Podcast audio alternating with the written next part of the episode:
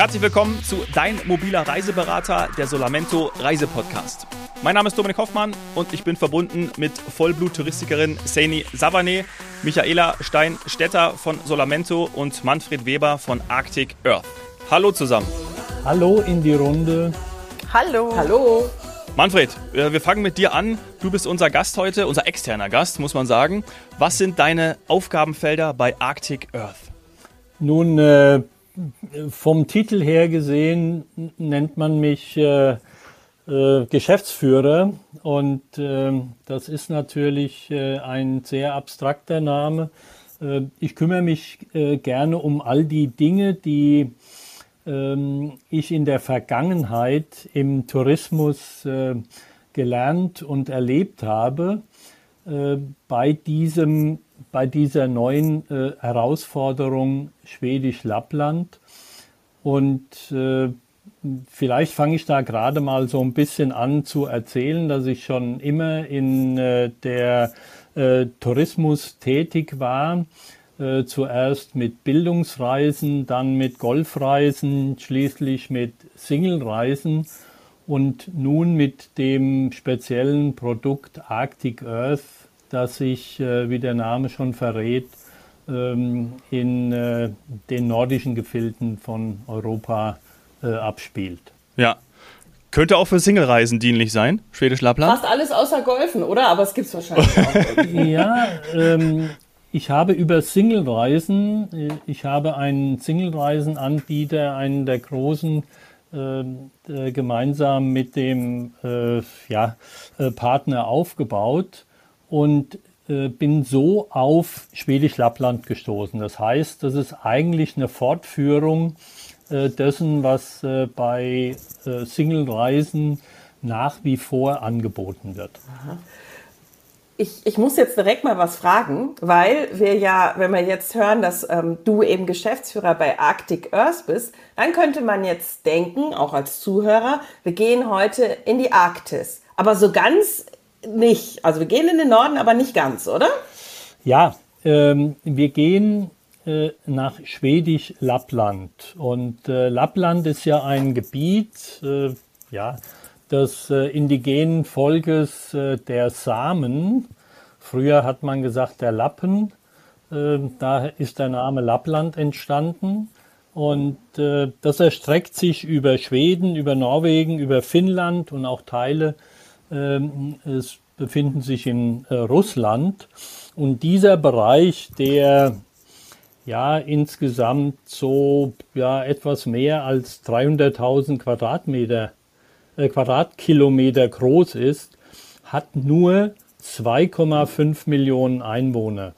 Und von diesen 2,5 Millionen Einwohnern sind gerade mal 70.000 noch Samen. Das heißt, es sind gerade mal drei Prozent, die in diesem ja, Riesengebiet ähm, sich noch befinden. Und äh, entsprechend ist auch die Bevölkerungsdichte natürlich, äh, die ist mal gerade zwei Einwohner pro Quadratmeter. Und deshalb ähm, ja, wird es auch deutlich, weshalb wir da von Wildnis sprechen. Man sagt ja, Schwedisch-Lappland äh, sei Europas letzte Wildnis. Das hängt einfach damit zusammen, dass äh, dort ein ganz geringer Bevölkerungsanteil nur ist. Ja. Und das waren jetzt auch Zahlen rein für Schwedisch-Lappland, weil ich muss zugeben, ich, ich kenne mich überhaupt nicht aus. Und wenn ich jetzt an die anderen Länder noch denke, das heißt, es gibt deswegen die, den Begriff Schwedisch-Lappland, weil es eben auch noch andere Länder mit Lappland gibt. Aber insgesamt die Bevölkerung, die du jetzt gerade aufgezählt hast, die ist in Schwedisch-Lappland auch so gering. Nein, äh, das ist komplett. Alles. Komplett das gesamte Gebiet. Also Lappland. eigentlich findet man kaum Menschen. Ja. Richtig. Äh, die äh, Bevölkerungsschicht, die ich jetzt mit zwei Einwohnern genannt hatte, die befindet sich in erster Linie an den größeren oder in den größeren Städten, ähm, bei, von Norwegen, äh, auch von, von Finnland.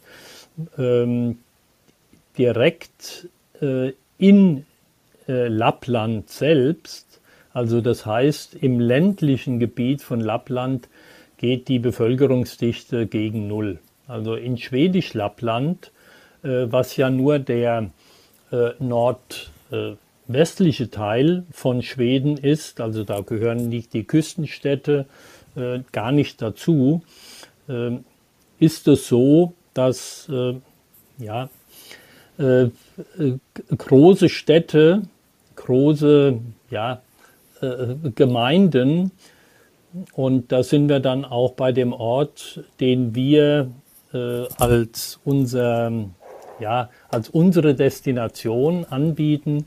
Abitziau hat 4600 Einwohner.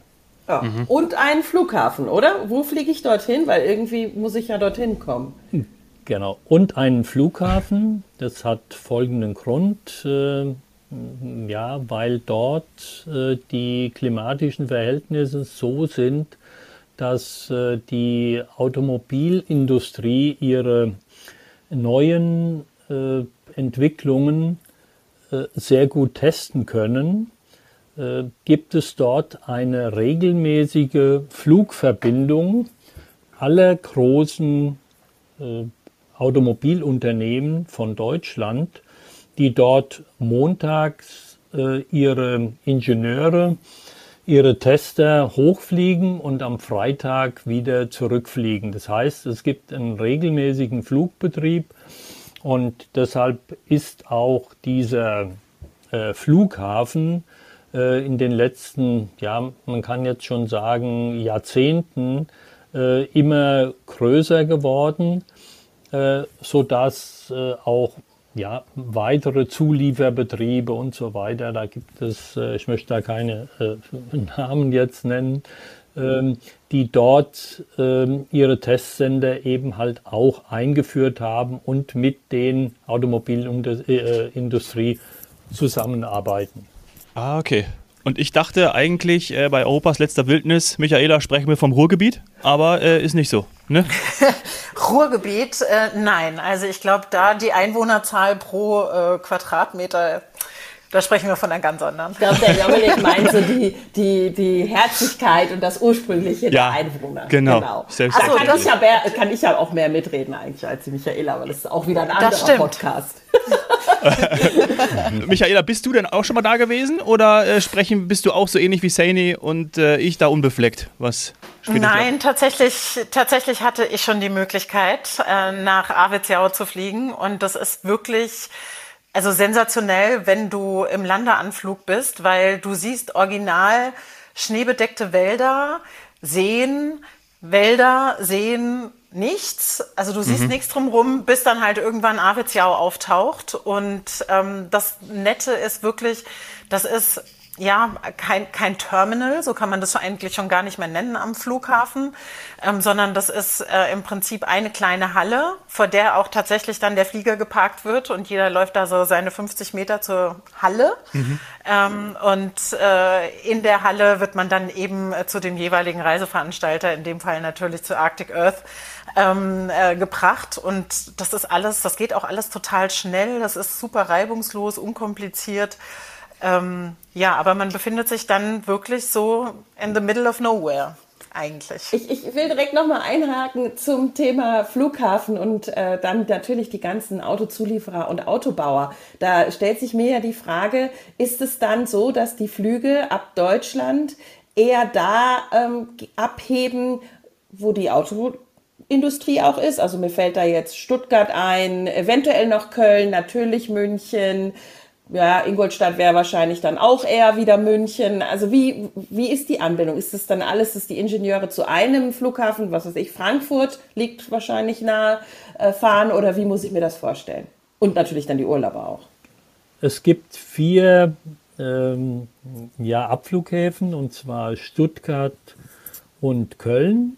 Ja, da lag ich also nicht so falsch. Na, Der gut. ein oder andere weiß auch, welche Auto. Genau, sehr gut. Und sitzen. München und Hannover. Ah, Nähe zu Wolfsburg auch, ne? Ah, ja.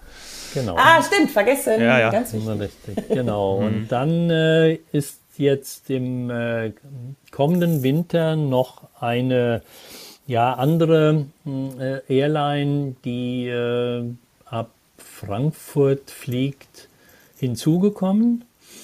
Und die fliegt auch äh, manche Wochen sogar ab Zürich, was für uns natürlich sehr interessant ist, äh, auch den äh, ja, Schweizer Markt bedienen zu können. Mhm. Es ist so, dass äh, diese ähm, Montag und dieser Montag- und Freitag-Rhythmus, den ich jetzt genannt habe, äh, natürlich von daher interessant ist. Grundsätzlich ist es möglich, auch montags mitzufliegen und auch freitags mit zurückzufliegen. Aber ähm, für viele ist eben halt sehr interessant, äh, von Freitag bis Montag zu fliegen. Äh, der Vorteil dabei ist, man fliegt freitags relativ früh. Man hat einen halben Tag noch äh, dort. Das heißt, äh, morgens fliegt man um 10 Uhr in Stuttgart weg und man sitzt um 16 Uhr schon auf dem Schneemobil und macht seine erste Tour. Und äh, man hat den kompletten Samstag, man hat den kompletten Sonntag und am Montag fliegt man dann um 14 Uhr mit der Maschine wieder zurück. Das heißt, man kann am Vormittag äh, noch eine Husky-Tour machen oder ähnliches. Das erinnert mich sowieso an auch, ähm, als ich den Begriff Husky Safari gelesen habe, das erinnert mich sowieso auch dieses Ankommen, irgendwo äh, wird man hingebracht mit dem Flugzeug, da, da ist noch nicht, also da ist jetzt eine, eine große Halle, sagen wir mal, da marschiert man rüber, da wird man abgeholt. Das erinnert mich auch total an Safari. Also genau so muss man sich das wahrscheinlich auch vorstellen. Vor Ort, man ist sich oder man gibt sich einfach auch der Natur komplett hin, oder? Absolut. Absolut. Also ist, man, man taucht im Grunde genommen sofort äh, in das Ganze ein. Wir äh, äh, die gesamte, ja, ich möchte sagen, so diese skandinavische Atmosphäre, äh, diese äh, ist, ja, dieses, dieses Gefühl, äh, das erste ist natürlich nach der Ankunft, man wird ähm, ja, begrüßt, man wird eingekleidet, man bekommt ähm, äh, Thermoanzüge, mhm. die, und äh, das ist natürlich auch ein Thema, äh, speziell im Winter, äh, die Temperaturen von minus 35, auch mal minus 40 Grad äh, abhalten wobei das natürlich schon Extremtemperaturen sind, die ich zwar schon erlebt habe, also persönlich, aber ähm, im Schnitt kann man aber zwischen minus 10 und minus 20 Grad äh, äh, dort rechnen.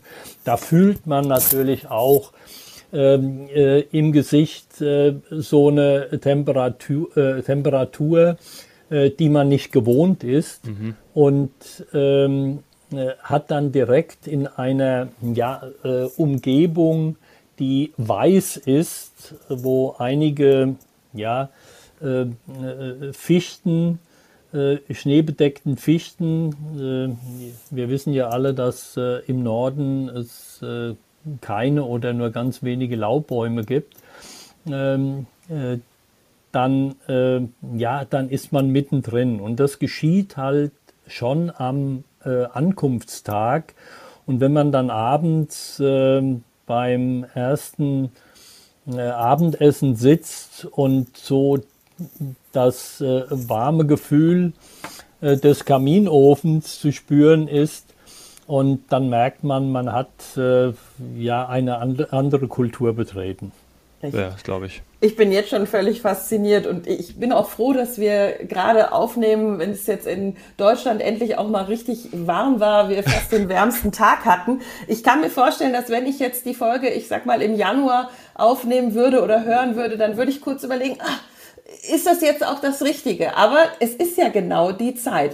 Das ist etwas, was ihr vor allem im Winter den Gästen, den Urlaubern empfiehlt. Weil es so besonders ist. Da kommen wir ja auch noch zu, zu den ganzen Highlights. Also die Flüge, sind die auch eher auf den Winter ausgerichtet, weil dann die Autotests sind oder sind die ganzjährig? Ausschließlich, ja. Ausschließlich. Aktuell ausschließlich, mhm. ja. Ah, da höre ich schon, dass die ja, Hoffnung besteht, dass man da quasi doch vielleicht auch mal ein Ganzjahresziel draus macht. Aber das heißt, es geht im, im Winter los. Äh, wann, wann fängt die Automobilindustrie an? Wann fängt. Ende, Ende November mhm. bis ähm, Ende März. Und auch für die Touristen ist es die gleiche genau, Zeit. Genau, genau. Und ihr habt dann eure Programme auf Wochenenden ausgerichtet. Außer jemand verliebt sich in die Region und sagt, ich mache dann direkt, ich sag mal, zehn Tage. Zum Beispiel, genau. Aber wie gesagt, äh, durch die ähm, Flugtage, die verschiedenen Flugtage, die wir haben, ist halt die Möglichkeit gegeben, dass man eben halt drei Übernachtungen, vier Übernachtungen oder sieben Übernachtungen äh, buchen kann. Mhm. Und dann hast du vorhin noch etwas gesagt, da musste ich schmunzeln, und zwar, man kommt dann an am Flughafen und hat noch einen halben Tag. Ja. Ich, hätte, ich, ich bin ja eben Touristikerin und ich mhm. hätte natürlich das als ganzen Tag verkauft, sage ich ganz ehrlich. Aber du hast halber Tag gesagt. Warum? Weil es irgendwann dunkel wird, oder? Das muss man wissen. Ja, also ich meinte jetzt mit halben Tag äh, an, an Aktivitäten noch ah. ähm, die Möglichkeit. Aber äh, es ist natürlich auch so, dass äh, wir andere Lichtverhältnisse haben äh, im Norden und äh, eine andere sogenannte Sonnenscheindauer. Äh, die ist natürlich im Winter. Man kann grundsätzlich davon ausgehen, dass im, äh, ja, im Winter äh, um den Jahreswechsel zwischen drei und vier Stunden lang die Sonne scheint und das dramatisch zunimmt mit jedem Monat. Äh, zum Beispiel ähm, am äh, ja, äh, 1. Februar sind es dann sechseinhalb, am 1. März sind es äh, 10 und Ende März sind es bereits 14 Stunden, äh, die man, äh, die die Sonne scheint. So, und jetzt kommt die Besonderheit dazu. Ähm, äh, man kann das nicht so äh, ja, vergleichen mit dem, was wir hier in unseren Breiten gewohnt sind. Aufgrund der Tatsache, dass im Winter die komplette äh, äh, Landschaft weiß ist, äh, setzt dieses Gefühl der Dämmerung sehr viel früher ein und hält sehr viel länger an, als das hier bei uns der Fall ist. Das heißt, man hat nie den, äh, den Eindruck, dass diese Zeitspanne, in der die Sonne scheint, äh, ja nur drei bis vier Stunden jetzt zum Beispiel äh, an Silvester ist. Ist ein Gefühl und es ist ein Eindruck, den man ja einfach selbst erleben muss und äh, um das bestätigen zu können. Mhm weil Schnee natürlich weiß ist und reflektiert. Also so erlebe ich es in den Bergen. Und Michaela, ich genau. weiß von dir, dass du auch gerne mal in den Bergen auf Skiern unterwegs bist, eher dann im Alpenraum. Aber wie hast du es dann erlebt, als du dort warst und wann war das? Total faszinierend war das für mich. Äh, ich war Anfang Dezember dort und ähm, ja, man man bekommt es tatsächlich gar nicht so wirklich richtig mit. Nur ähm, wenn es tatsächlich ums Essen geht. Ich bin da ja auch sehr ja, nahrungsorientiert. Kenne ich, kenne ich. ähm, wenn das dann ums Essen geht, dass man dann wirklich da sitzt und erstmal rausguckt und denkt, hm, ist ja schon dunkel, gibt es jetzt Abendessen oder gibt es Mittagessen? ne? Also das, das ist so die Thematik, die ich hatte. Grundsätzlich gut hatte ich sowieso wahrscheinlich die ganze Zeit Hunger, weil es wirklich super kalt draußen ist und das merkt dann äh, merkt man auch eben im Energieverbrauch ah. des Körpers. Uh, guter Aber, Diät-Tipp eigentlich oder Tipp, merkst du gerade. Ja? Nee, gar nicht, weil du isst ja dann trotzdem die ganze Zeit. Nein, aber tatsächlich ist es so, wie Manfred gesagt hat, und es ist auch faszinierend, wenn man einfach darauf achtet, wie auch der Körper einfach sich an diese kurze Zeit der Helligkeit ähm, gewöhnt bzw. umstellt in dieser kurzen Zeit. Äh, das, das fand ich auch faszinierend. Und es ist nicht schlimm. Also es ist jetzt auch nicht so, dass man sagt, oh jeder ist es die ganze Zeit dunkel, sondern das hat einfach auch so ein bisschen was Magisches an sich. Ja. Also man bewegt sich auch die ganze Zeit, ne? Also oder, oder zumindest will man Aktivität ja. haben. Ne? Also da haben wir auch ganz genau. viele, ganz viele Themen, die wir noch besprechen sollten. Also was kann man alles vor Ort machen? Die Huskies wurden schon genannt. Ähm, ganz großes Ziel von vielen, von mir auch, Bucketlist, Polarlichter anschauen. Ja, ja äh, Polarlichter äh, ist leider genau das, was wir nicht garantieren können. Wir bemühen uns, äh, in diese Richtung zu gehen, aber es ist eben halt schwer. Äh, diese äh, besonderen Erscheinungen, die in der Luft am Himmel zu sehen sind, halt ja, so vorzubereiten, dass, dass jeder das sehen kann. Aber es ist natürlich eine Region, in der es immer möglich ist, äh, ja, Polarlichter oder Nordlichter, wie man sie auch nennt, äh, sehen zu können. Und das ist natürlich äh, die besondere Faszination, die diese Region halt ähm, ja, äh, bieten kann. Ich muss da jetzt konkreter nachfragen. Wie viele Tage im Jahr würde denn jetzt, ich sag mal, der Einwohner von Aviziauer sagen, dass er die Chance hat, sie zu sehen. Wenn er, ich weiß nicht, rausgeht oder aus dem Fenster guckt. Oder muss er dafür irgendwo hingehen? Muss ich dafür erst mit den Huskies eine Tour machen? Ich muss zugeben, ich habe wenig Vorstellungen. Ich kenne wirklich Fotos von jemandem aus dem Küchenfenster. Mhm. Aber das ist natürlich die Frage, ist das dann Glück oder ist, kann das wirklich ganz normal passieren? Also die Polarlichter äh, generell kann man sehen von äh, Oktober bis April. Und wenn man noch weiter nördlicher geht, dann äh, äh, verlängert sich die Zeit eben halt äh, noch.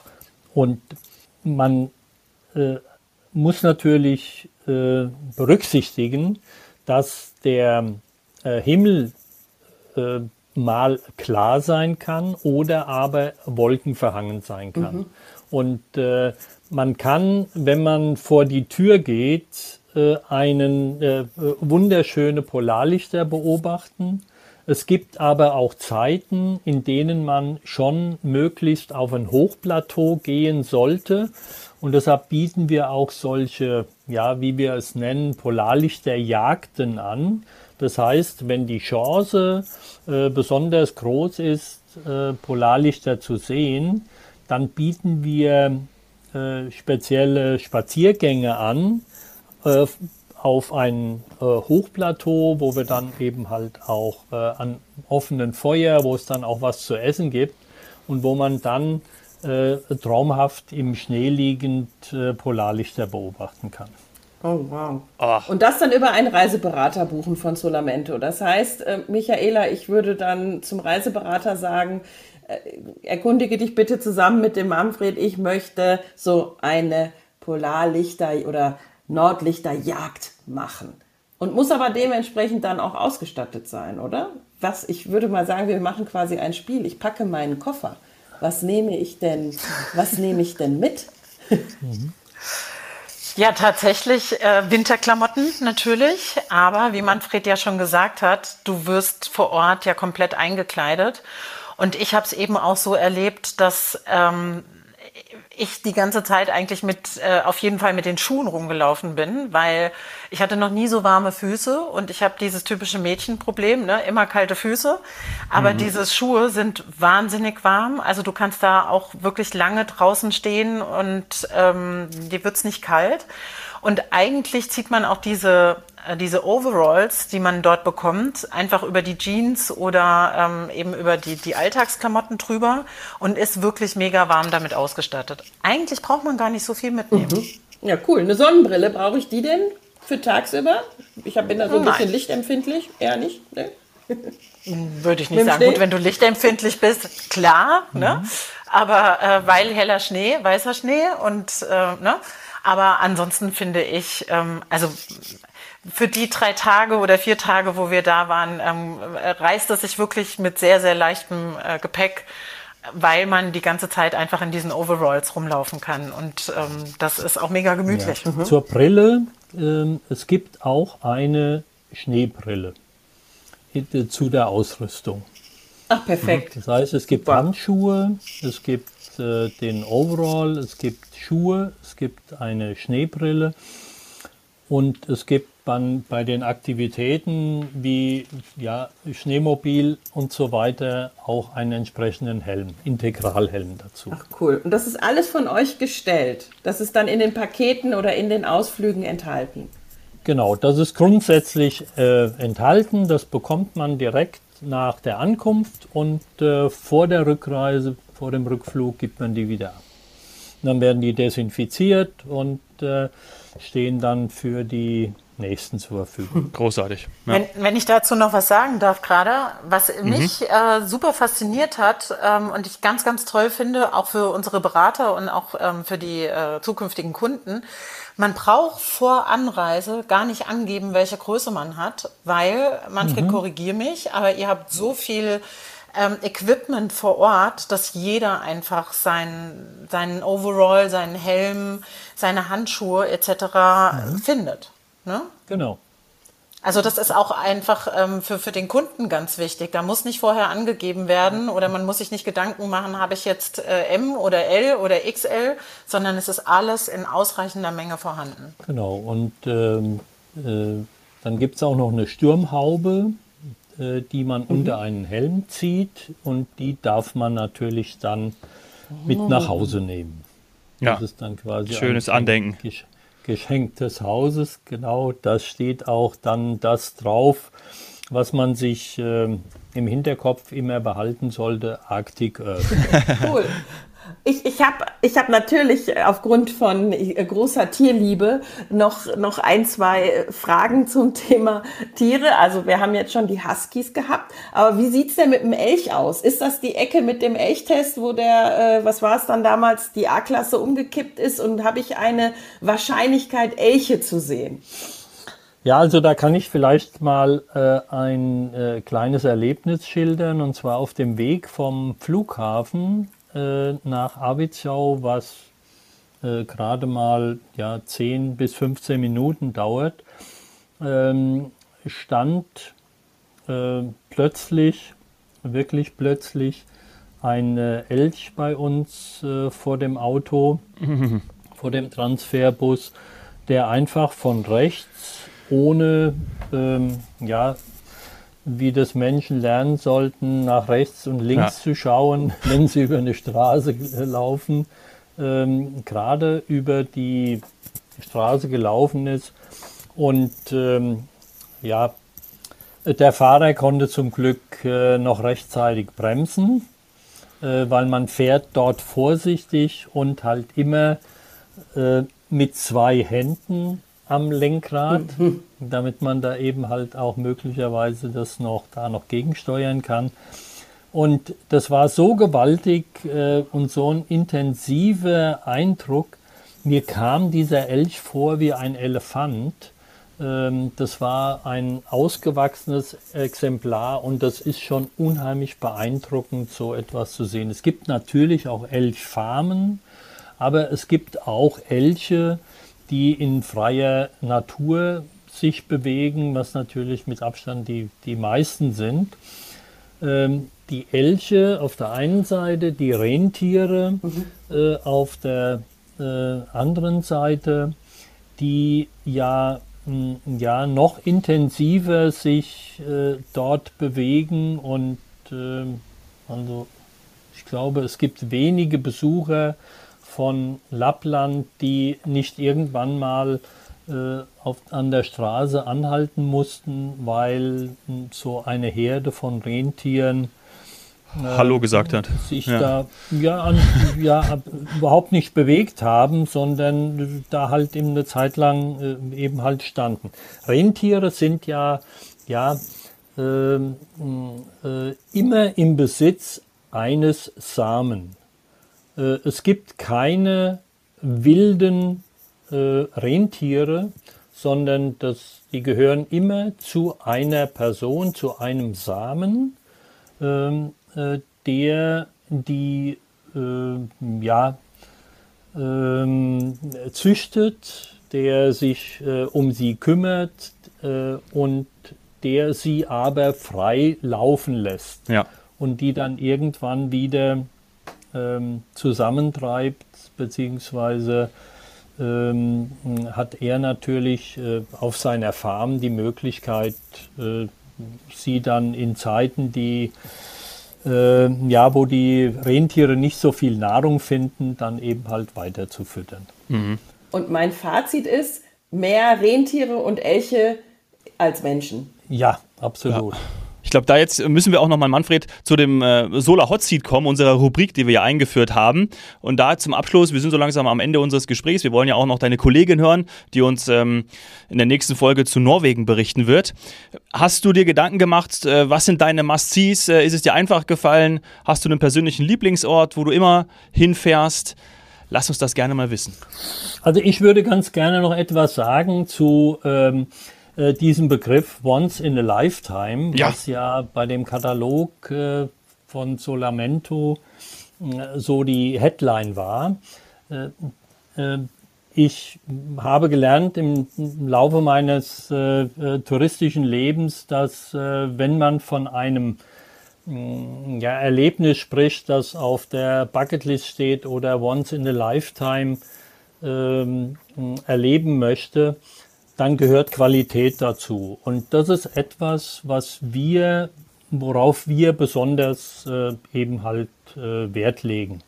Wir wissen, dass jeder, der sich äh, gegen etwas anderes im Winter entscheidet und für Schwedisch Lappland äh, entscheidet, ähm, eine gewisse Erwartung hat. Und da gehört eben halt Qualität in allen Bereichen dazu. Und das versuchen wir wirklich in allen äh, einzelnen Bausteinen, die wir anbieten, vom, äh, von der Unterkunft bis zur Ausstattung, bis zu den Aktivitäten äh, im Detail äh, eben halt äh, ja, durchzuführen und anzubieten. Da haben wir auch ein, ein enormes, äh, einen enormen Qualitätsanspruch und deshalb haben wir äh, im letzten Jahr auch äh, unseren Partner vor Ort äh, gewechselt, weil äh, äh, diese Anforderungen halt nicht mehr gegeben waren. Äh, das ist etwas, was für uns auch in der Zusammenarbeit mit Solamento unheimlich wichtig ist, weil wir wissen, dass die Kundenberater von Solamento ähm, ja, anspruchsvoll sind, so anspruchsvoll wie ihre Kunden, die sie haben. Und äh, dem wollen wir natürlich mit unserem Produkt entsprechend auch ähm, ja, entsprechen. Mhm. Manfred, der Dominik wird dich trotzdem nicht entlassen ohne. Du musst ich weiß, jetzt es mehr ist für hier. uns immer schwierig. Wir müssen uns immer, also wir legen uns ungern fest, wir Touristiker. Aber so dein, ja. dein Lieblingsort, dein, dein wirklich ja, Sehnsuchtsort, wo du immer hingehst, irgendwas, wo du sagst, das ist dein Must. Also, es kann auch die Flughafenhalle sein, Manfred. So dieses Ankommen, nee, nee, weißt nee, du? Dieses Ankommen, man weiß dann, okay, jetzt bin ich da. Jetzt bin ich zu Hause, meine zweite Heimat.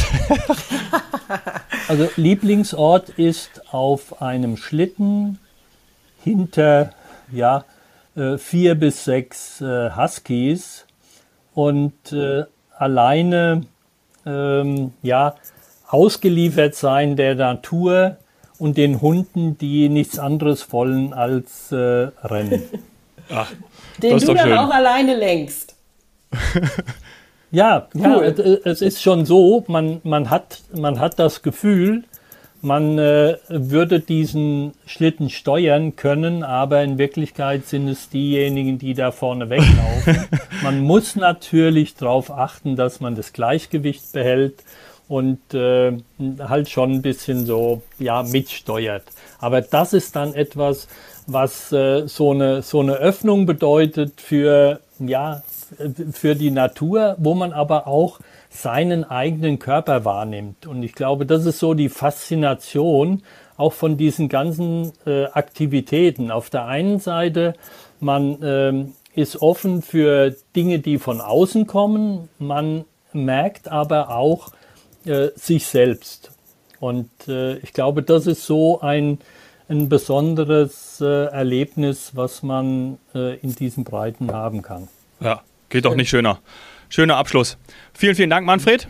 Und ähm, ich, freue mich, mich, ja, ähm, wenn wir dann das nächste Mal oder wenn ich auch das nächste Mal dort einmal landen darf. Das wäre, also das ist meine Vorstellung. Ich möchte dahin und dann geht's los. Am besten mit dir. Manfred, lieben Dank. Würde mich freuen. Michaela, dir auch und ähm, bis bald. Danke, ciao. Ich danke euch. Ciao, ciao. Tschüss. Tschüss. Tschüss. Einmal mehr, Schwedisch Lappland, die Welt ist schön. Schau sie dir an, finde deinen persönlichen Reiseberater auf solamento.com.